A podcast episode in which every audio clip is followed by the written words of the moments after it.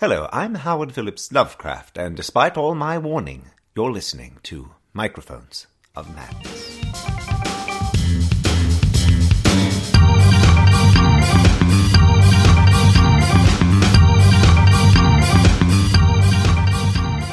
Hey everybody, Saturday night, Microphones of Madness. It is May the 21st, 2016.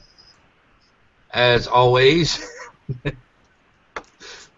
there's Kim. We're going to do Kim first today. Yeah, oh, hi. Oh, man, I can't do that far along. And now, since he's unprepared, Steve. Hey. All right, so tonight we are engaging in the second half of Cthulhu live streaming, an anthology edited by Salome Jones and published by Ghostwoods Books. Uh, we did the first half, what, two weeks ago? Three weeks ago? yeah, three weeks ago. Three weeks ago? Um, so we figured, you know, we'd only gotten halfway through the book when we did the first show, deadlines and all. So we decided that it'd be only be fair to go through the second half. And probably in the future, we're not going to try to do entire anthologies in a single show. Yeah. Probably. Yeah. so, where did we? Who did we start with last time? Me. Are You're just saying that it was me. Oh, okay. I'll I'll start. I don't care. No, we're gonna do. We're gonna do this. We're gonna leave this up to chance. Okay, we're not leaving this up to chance. We're starting with Steve. What do you want me to talk about? What I liked, what I didn't like. Yeah, I mean, okay. What was what was your impression going into the second half of Okay. the book? I mean, So you know, the sec- the second half of the book, we actually received a missive from the editor. a uh, mysterious missive arrived in our inbox. And you know, she was talking about some of the things that we had discussed last time, and it made me think that maybe I was being a little overly critical. So I went into the second half, um, divorced from thinking it was going to be cosmic horror and Cthulhu stories, and keeping it more along the lines of the weird. Mm-hmm. And I think that the second half was definitely more. It was better for me because I didn't have that expectation. I had a different expectation. Now that that's not to say there were moments where it seemed like some of the authors were like, "Oh, it's a Cthulhu anthology. I'll put tentacles in it." But There, there is a distinct lack of tentacles Hmm. through I- most of the stories, that's true. Um, and that's a good thing. I, I liked some of my favorite stories in the in the anthology are in the second half. Um, what comes to mind is the Lullaby of Erich Zann. I liked, um, and Mike's Reach. I really liked, and Icebound. Mm-hmm. So I mean that's those are I thought those are really good stories. Um, want me to? Yeah, Icebound was really cool. It was like a Robert E. Howard um, story Mhm. Where you had um, somebody being possessed by their ancestor directly. It was like a cross between like uh, people of the black, not people of the black circle, but um, ugh, hold on, I might even have it written down. The Black Stone, People of the Dark, and the Portrait of Dorian Gray, Right. and it takes place on an iceberg during Okay. World War II. It, it also had those Hyperborean references. Yes, which probably is why I was thinking of Howard. Um, yeah, I, I, I, I enjoyed that story a lot. Um, Mike's Reach was really cool because it gets into that whole thing where corporations are evil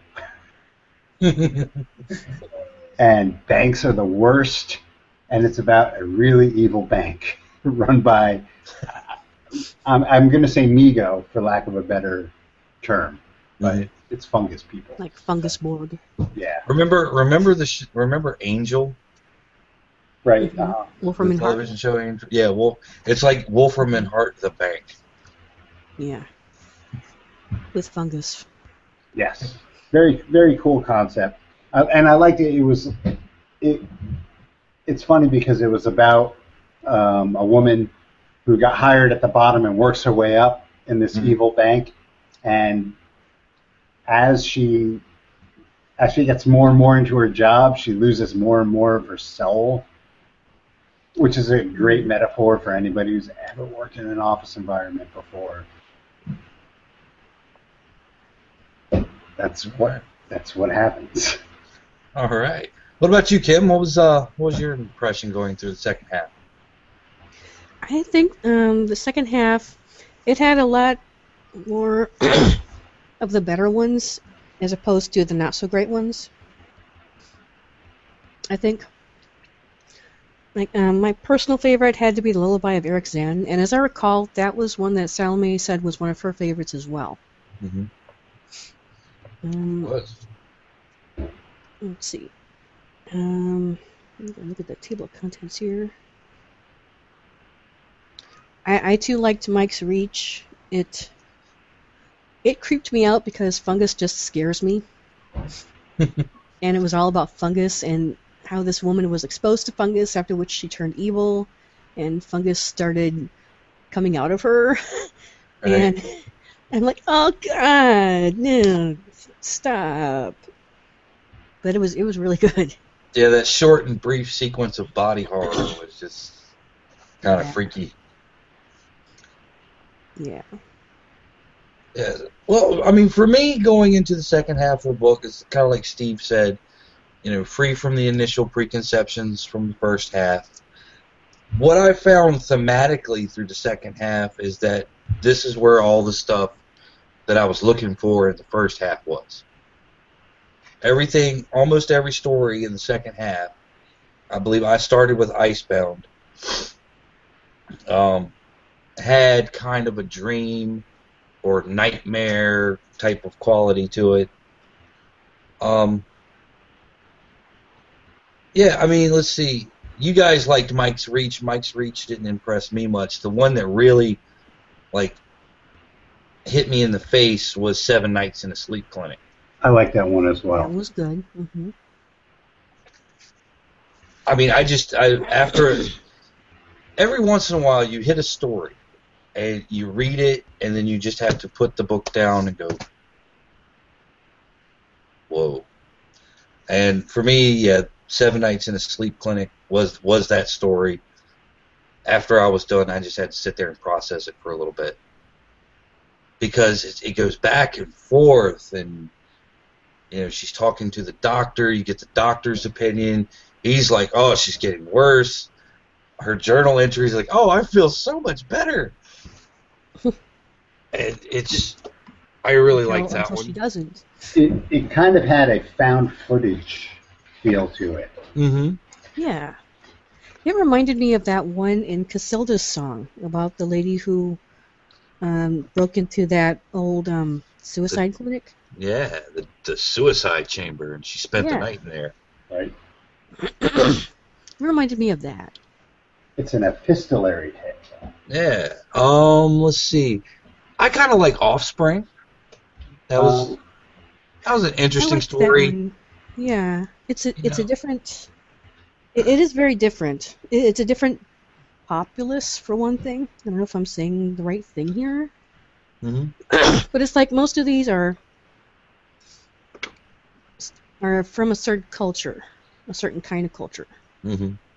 Well, most most of them are straight up This like this is mainstream indigenous. American or English. Yeah, I mean mostly white, perhaps Well, they don't have to. mostly be. fairly modern, modern age, fairly.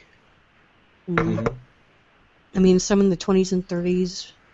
Yeah, but This this one, one- this one was uh, done from an, a Native American perspective, Yeah, or or a Aboriginal people's perspective. I'm assuming Native American. And that's what Um, it sounds like. Yeah.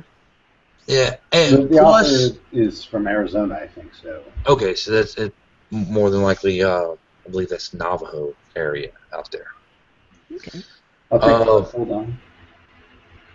Well, while you're doing that, um, yeah, the the other different thing about uh, about the Offspring is that the protagonist turns back the darkness for a change. Mm-hmm. You know, that's Yeah, human I think it's the only only I think it's the first story where the hero wins, Mm, and it's it's still a Pyrrhic victory, kind of like you know anytime somebody wins in a weird tale. Right. But yeah, it's still you know the the the monster is is sent back to where it belongs. For now. It, it stopped from coming through. Mm-hmm. Well, and the protagonist was altered. Right. right. well, that's part of what makes it a Pyrrhic victory is that the protagonist was altered. Right. Um, let's get out see. They built a teepee around him, her, Yeah. to protect themselves and it from them. Right. Yes. Now, of course, I know you didn't end up liking this story very much, but I have a certain fondness for Out on Route 22. I thought you would. Um, So wait, I gotta ask you my, my questions. okay, go ahead and ask the questions. All right.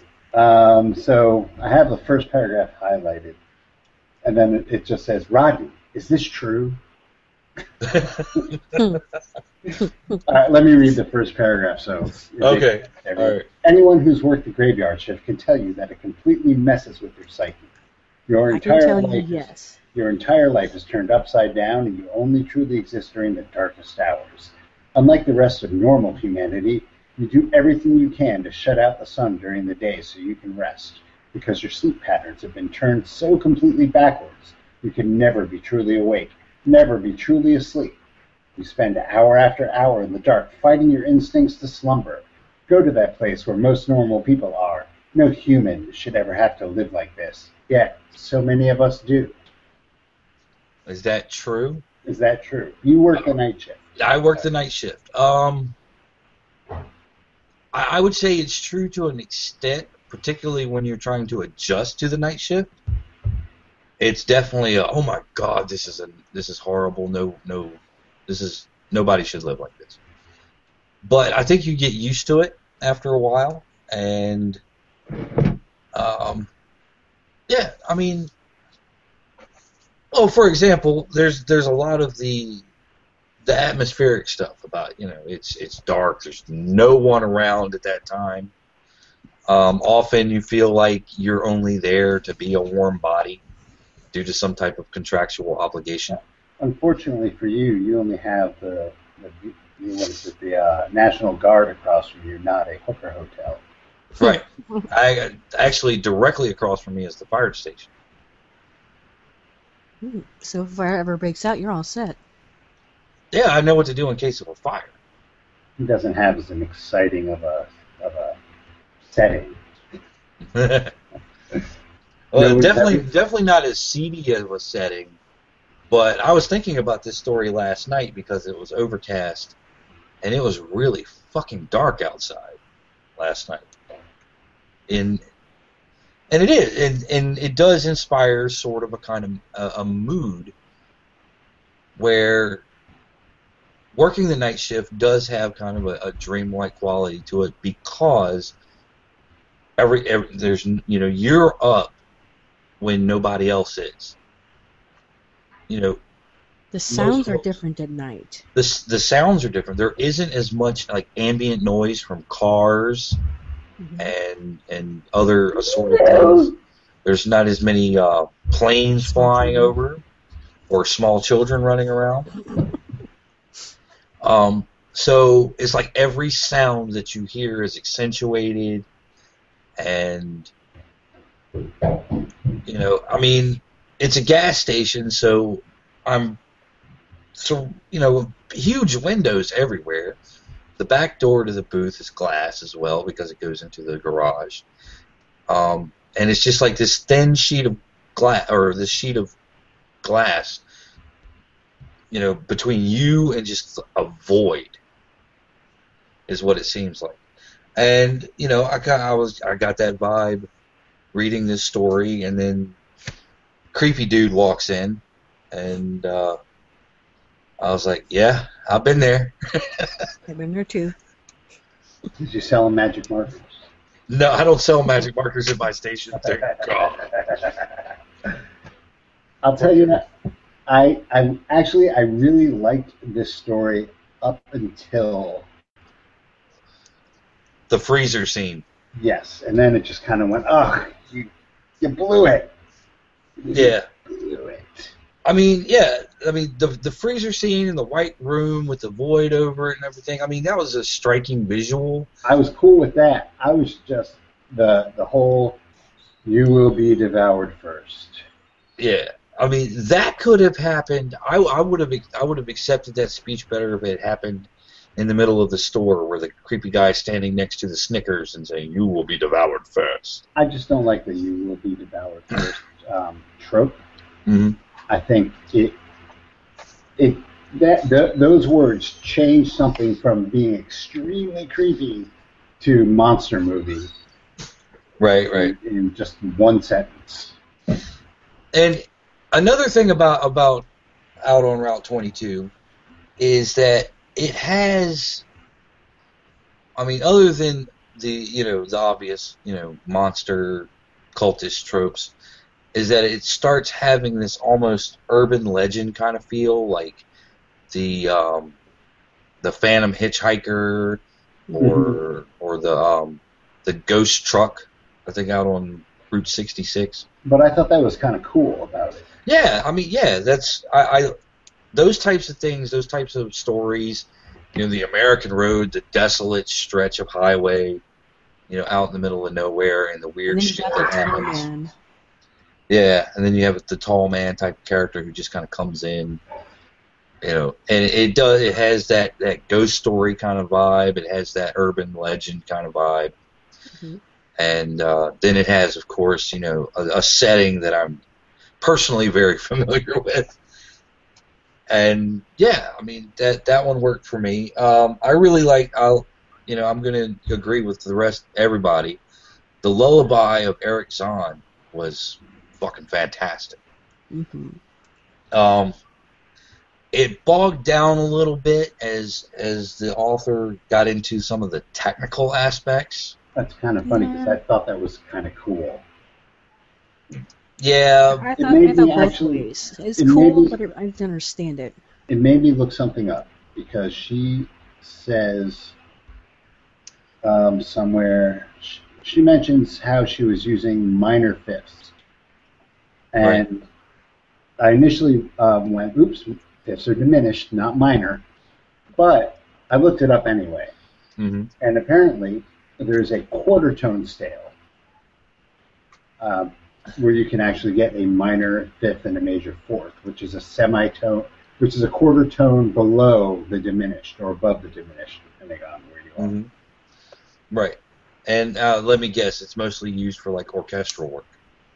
Yeah, it's actually yeah, it's not very commonly used. hmm Um, and if you think about it, it would sound a little freaky, which fits the story. So I'm deeming she wasn't talking out of her ass, or he wasn't. Yeah. He wasn't. He was a guy who wrote the story. So. Oh, okay. I just saw initials, so you know it's it's it's there until I see otherwise. Yeah, I just read. I read all the bios. Yeah. Well, Now I figured I figured Kim was probably reading that sword. Yeah, pretty much. oh, this is awesome! Oh my god, I love this. Is so cool.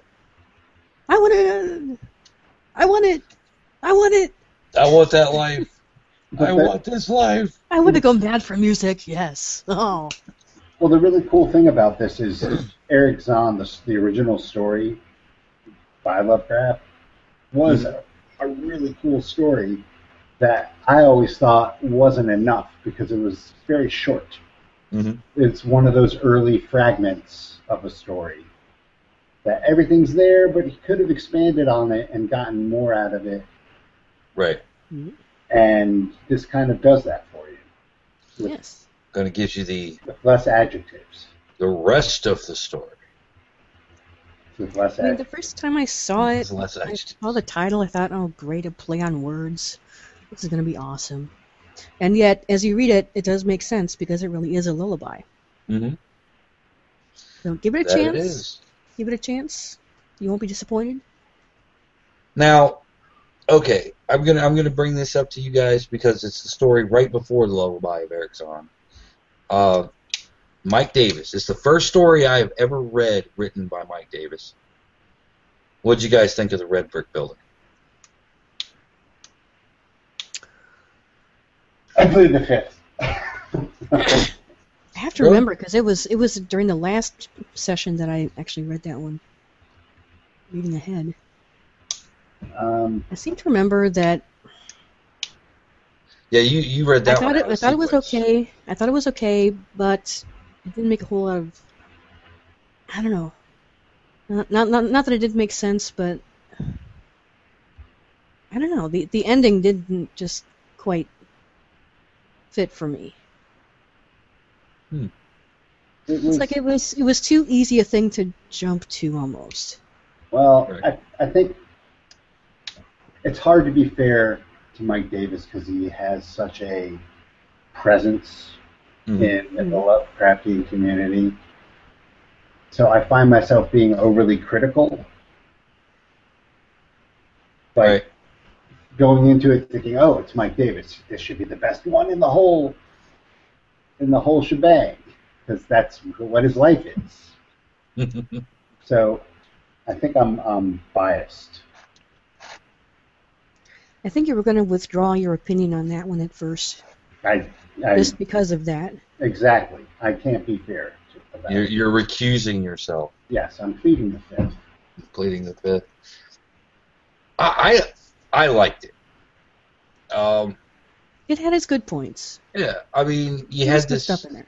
you had this building, you know, and I, I think I think Mike's writing style is, is is efficient, and you know he doesn't cram a lot of extraneous detail, but in in a, in a sense, the way he's written it, it operates like according to dream logic. You know, he's walking down the hall, then he's in a cave hmm and yeah, it, it, it reads like somebody is having kind of a waking dream that that slowly becomes a nightmare, an ultimate nightmare. And and then there there's the whole uh, question of identity, you know, is which Mhm. which life is real. And yeah, and that's that's the thing that I liked about it and course he gives us an answer as to which life was actually real. Mhm. Uh And you know that might have been the part that kind of threw me off was a lot. A lot of a lot of the, the weird tale tradition has you hanging at the end. mhm, I mean, you know which way you want it to go, right.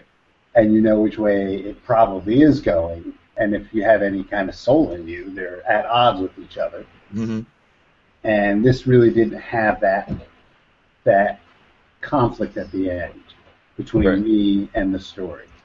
Right. It's just kind of a, a despair kind of thing going Right. on. Yeah. Like uh, and and really to, to discuss the end any further, you really have to spoil the end. Right. So Yeah. yeah. You know you know what? Off track just a little bit, and I know you don't like Stephen King, Rodney, but I'm gonna I'm gonna make this as The master of extraneous detail. well. The Mist. Take the Mist. This is makes my point perfectly. In the, in the story novella, the ending is one of those ah endings.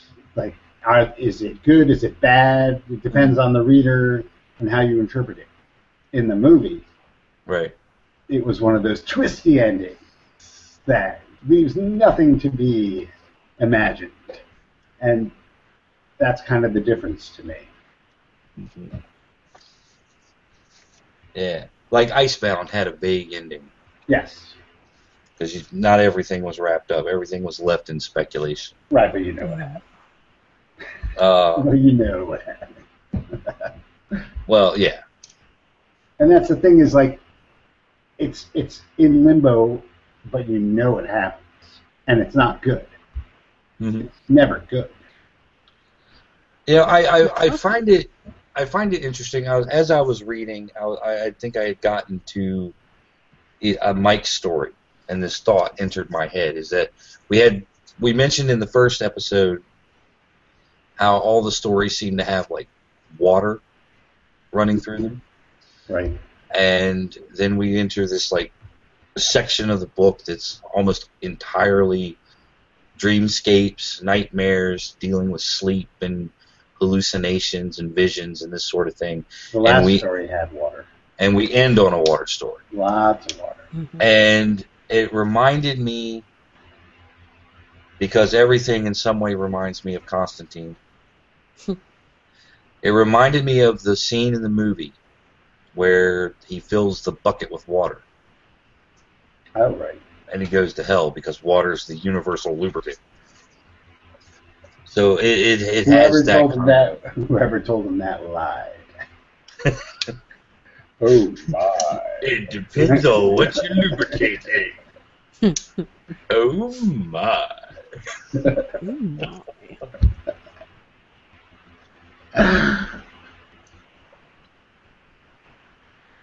right. I totally derailed that. Bucket, universal lubricant. Damn it, Jim! I'm a doctor, not a grease monkey. Oh my! Oh my. Okay, so yeah, I mean, I, w- I would say from uh, I believe Icebound was the fifteenth story in the book, and and uh, my Latin is terrible, so I'm not even gonna. Simotha Cthulhu's Samothoa Cthulhu. Cthulhu. Cthulhii. Yeah, my my Latin is terrible, so don't expect me to start casting spells anytime soon. Well, you just won't be casting Catholic spells. Yeah, How's your Arabic? uh, worse. How's your Outer Mongolian? How, how's Oh, my outer Mongolian's pretty good, actually.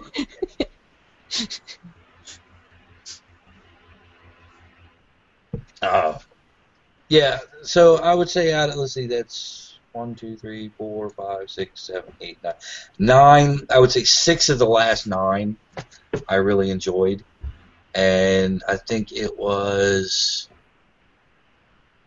a similar number in the first 14, so it's 10 to 12 stories out of 23 Yeah, but now just about half. So so overall, I would say you know give this book a buy. I didn't. Agree. I didn't not like the any of the stories in the set. Well, I did actually. Hold on. Yeah, uh, I wrote a list. Um, I didn't like one, and I had mixed feelings on two.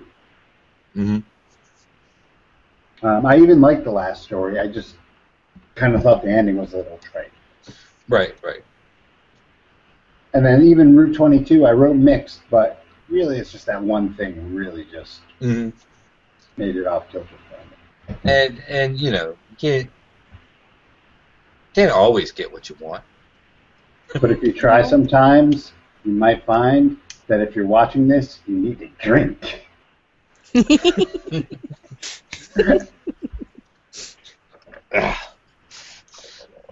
So yeah, I mean you know I'm I'm gonna say I'm gonna say overall now that we've completed the anthology, we've seen all the stories. Overall, yeah, we'll we'll give that one a thumbs Yeah. up.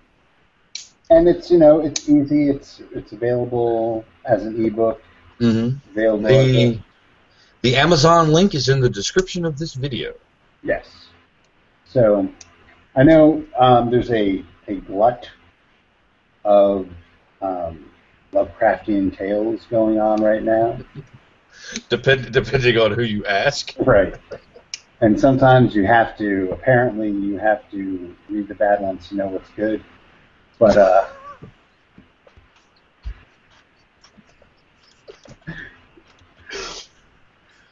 Drink. but, uh, no, yeah, go, go give it a gander. And like like we said last time, really nobody has written a bad review of this book, Mm-hmm. And we're not even. No. Right, right. So you know, despite despite the issues that we uh, stated in the first episode, the second episode that you're watching right now, yeah, you know, it it. I wouldn't say it starts bad and gets better, but as a as a whole, yeah, it's it's it's a, a pretty decent anthology. There's there's more good stories than than not good stories. Right, right.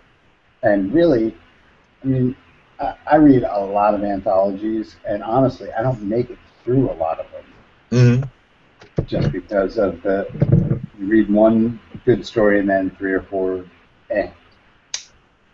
Mm-hmm. So I made it to the end. Yeah. Yeah. Yeah, I'm but listening uh. And as I said recently, I don't have time for bad stories. that's true. Um, let's see. Um, yeah, I think that's I think that's it. So yeah, go out and buy this book. Uh, I had a joke handy, but I forgot it in during Oh, Steve's dear. last segment there. Mwahaha. I would like to say that um, friend of the show, dare I say it, um, Balogun, Balujan Ojetade has a new novel out Mm-hmm. set in Ki-Khanga, and it's a horror story. Mm-hmm. It's called Beneath the Shining Jewel. It is the sequel to. Um, the, it's what was it called? Uh, the No Name, A name long forgotten. a name long forgotten. Look at Well- that. I don't know if it's actually the sequel, but it's set in the same city. I haven't gotten to read it yet because I've been reading this. So. That's all right. That's all right. Um, yeah. Wasn't So time. yeah, we'll And get it in there. and those of you who tuned in last week, uh, I know we were talking about Pulp Cthulhu, and that is out, and you can get the PDF of that. Mm-hmm. Yep, you sure can. And as a special bonus surprise, the uh, what did Nick call it? The example party. Oh yes, the uh, The yeah, the example party in Pulp Cthulhu is based on the Masks of Nyarlathotep uh, Monday Night Heroes group. Yep. So pick that up, and you can see action sequences that may or may not have happened in Monday Night. Woohoo. But there is there is River punching a Shantak. right. Page fourteen. Yeah. Page 14 for a blatant reference. Yes. Um, anything else? Anything else? Uh, Cthulhusattva's out in the wild. We'll be looking at that one in a couple of weeks. Yeah, we will. That's going to be Uh, our big story by story breakdown, right? For the season. I, I suppose we could do it that way if we want. I mean, we you know somebody we got other things sent to us, lines on some other stuff. We can work that out. Yeah, we'll we'll figure it out. Anyway, um, next week we'll be looking at the uh, Valiant Comics uh, book Faith. Got a lot of reviews, good reviews lately. A lot of folks talking about it. Uh, soon they're going to be releasing Volume One collected. Uh, we got our hands on the first three issues. Big comics. I Yeah, so- comics.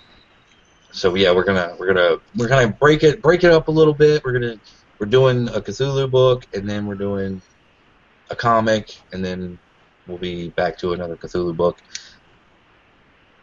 And after that, who knows? who knows? it's going to be all song, all dance. Mm, yeah. I've seen the light, and musicals are the way to go.